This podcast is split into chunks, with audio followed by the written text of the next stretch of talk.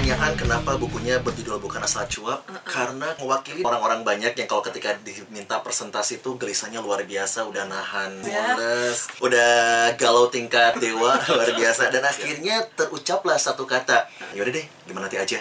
Kan asal cuap-cuap aja yang penting tampil beres. Akhirnya apa yang didapat? Nothing sampai-sampai kalau mahasiswa pada saat mau sidang skripsi ya udah yang penting ceritain aja yang penting cuap-cuap aja. Tapi Dan akhirnya apa? wah terus udah pasti gitu kan. dibombardir sama pertanyaan oleh para dosen pengujinya.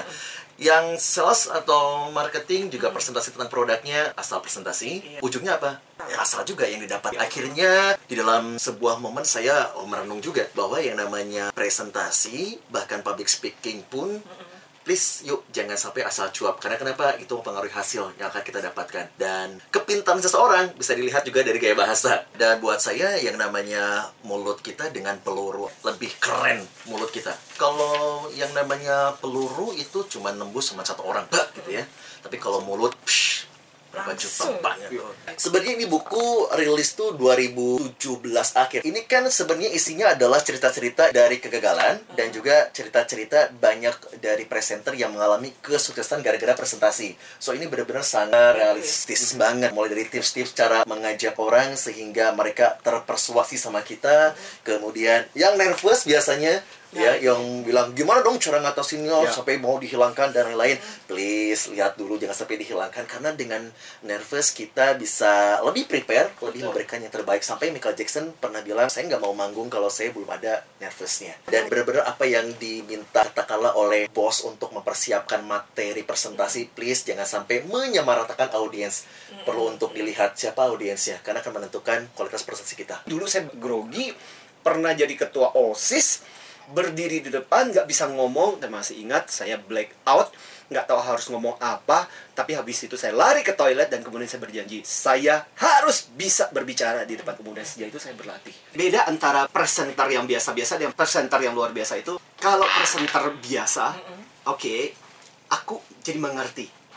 Tapi presenter yang luar biasa itu paling menggerakkan kita untuk sesuatu. Iya. Aku akan melakukan sesuatu. Makanya kalau kita bicara tentang efektivitas seorang presenter yang bagus ketika A yang pertama itu terjadi acceptance. Contohnya kita siaran. Hal yang paling sederhana adalah ketika orang menerima betul juga ya kata Kang Madu ya. So I do acceptance. Nah, setelah acceptance bagian berikutnya adalah ketika orang mulai aha, bukan cuma sekedar mengerti, paham, tapi kemudian orang mendapatkan insight. Mungkin selama ini orang sudah tahu, sudah paham. Inspirasi, aha gitu. Yang terakhir yang paling luar biasa adalah action. Orang akan do something. ada dua kabar. Kabar Ya. dukanya adalah banyak yang mengatakan yang namanya public speaking itu adalah bakat anugerah. Tapi kabar baiknya public speaking atau presentasi itu bisa dilatih.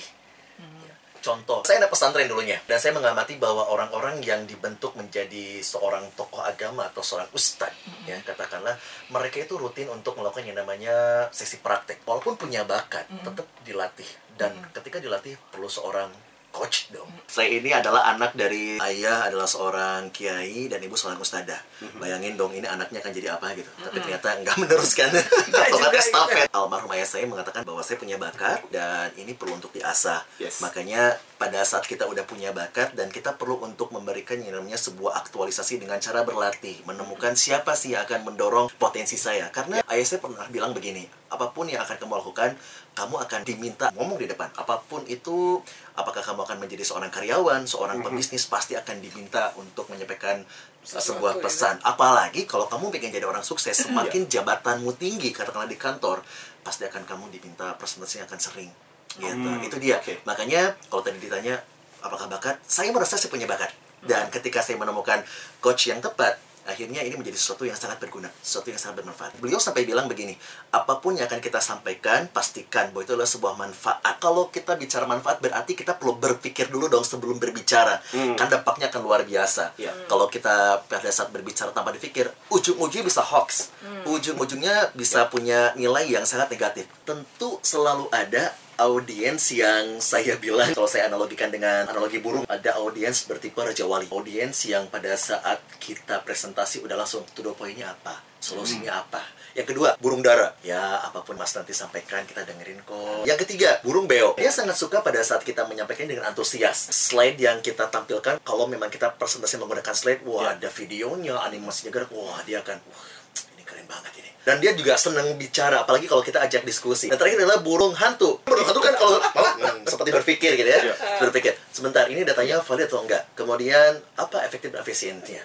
Ya, ini datanya akurat atau tidak? Kemudian uh, time-nya bagaimana? Kualitasnya bagaimana? Kuantitasnya bagaimana? Ini benar-benar sangat detail. Nah, gimana caranya untuk bisa menghadapi audiens tersebut? Yang pertama adalah ketahui dulu dong pola masing-masing audiens.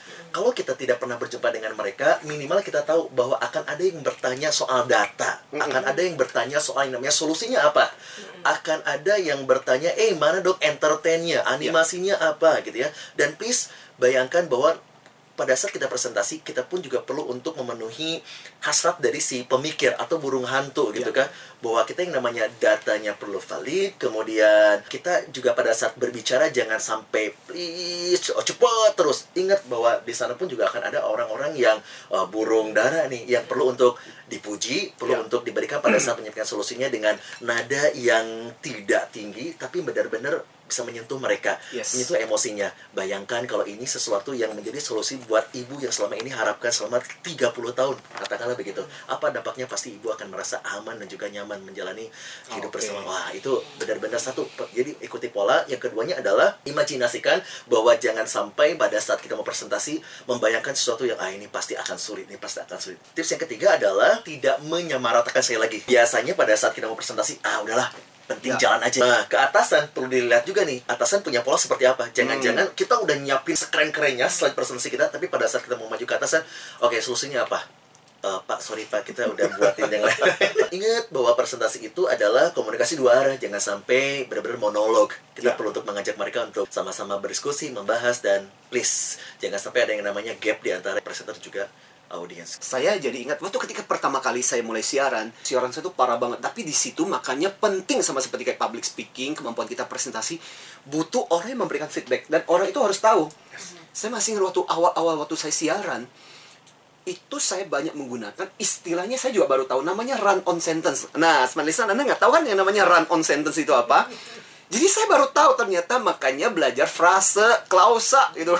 belajar bahasa Indonesia. Sampai aku dikasih feedback, Pak Martin, kalau ngomong siaran di radio kalimatnya jangan panjang-panjang, Pak. Karena orang butuh untuk berpikir. Kalau di TV, orang bisa melihat Bapak dengan gerakan-gerakannya. Tapi kalau di radio, orang cuma mendengar dari suara. Maka harus tahu titik dan koma. Gak boleh panjang-panjang kalimatnya. Dan itu mempengaruhi juga akhirnya public speakingku. Aku juga mengingat topik hal-hal seperti itu. Ingat, jangan bertele-tele, jangan panjang. Satu kalimat itu harus di- bisa diucapkan supaya punya kesempatan orang itu berpikir. Kadang kita tidak pernah tahu apa yang kita sampaikan buat kita hanya biasa, tapi buat seseorang itu ternyata dampaknya itu bisa begitu luar biasa. Saya merasa hal terbaik adalah ketika terinspirasi seorang dan kemudian Anda melanjutkan inspirasinya ke orang lain Orang gitu ya. Gimana caranya menghadapi supaya nggak grogi?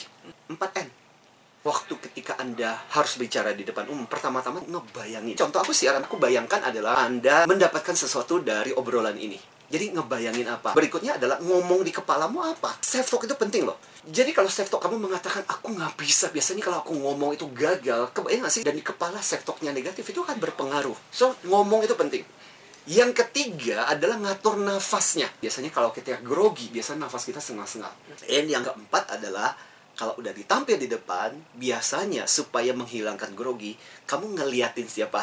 Nah, bagusnya ngeliatin yang cakep-cakep. Enggak ding. Ngeliatinnya mukanya itu baik. Biasanya kalau di dalam audiens kita kadang-kadang ada juga ya mukanya sebenarnya orangnya itu bukannya jutek atau apa tapi memang mukanya kayak gitu. Jadi kalau kita lihat orang seperti itu energi kita yang habis itu kan semakin banyak. Jadi lihat aja beberapa wajah-wajah yang melihat kita dengan antusias, dengan bersemangat dan orang-orang seperti itu akan memberikan energi buat kita. So, ini tips dari saya, tips 4N. Yes. Apa yang kamu ngebayangin, kamu ngomongnya di kepala kamu seperti apa, kamu nafasnya harus diatur dan yang keempat yang terakhir adalah kamu ngeliatin siapa. Itu Jadi- akan mengatasi kamu grogi Semuanya. depan umum. Tapi kalau misalnya sampai keempat-empatnya masih bermasalah, N yang terakhir, ngaca. Yes, dari saya tipsnya adalah pada saat mau presentasi atau public speaking, please dalam keadaan fit. Yes. Fit ini bukan fit dari kondisi badan, Badan. saja, ya, tapi fit di sini adalah F yang pertama adalah fun. Dalam arti yang namanya presenter perlu dalam kondisi yang memang bersemangat, energik, yang Yes. antusias, ya, Hmm. yang siap untuk Oke. menyampaikan pesan-pesan yang bisa mempersuasi. I-nya adalah interaksi. Jangan lupa untuk berinteraksi dengan audiens. Dan Oke. juga huruf T-nya adalah terkini. Maksudnya adalah dari data, dari isu, Hmm. dari situasi yang Ya. klien, yang audiens katakanlah sedang rasakan seperti apa. Itu akan benar-benar Yes. bisa tambah engage dengan mereka. So, smart listener Oke. dan sahabat sonora, ingat Yes. sebelum presentasi atau sebelum mau pidato atau Kamu harus fit. fit, ya, Yes. fun, interaktif, Interaktif dan juga dan terkini. terkini.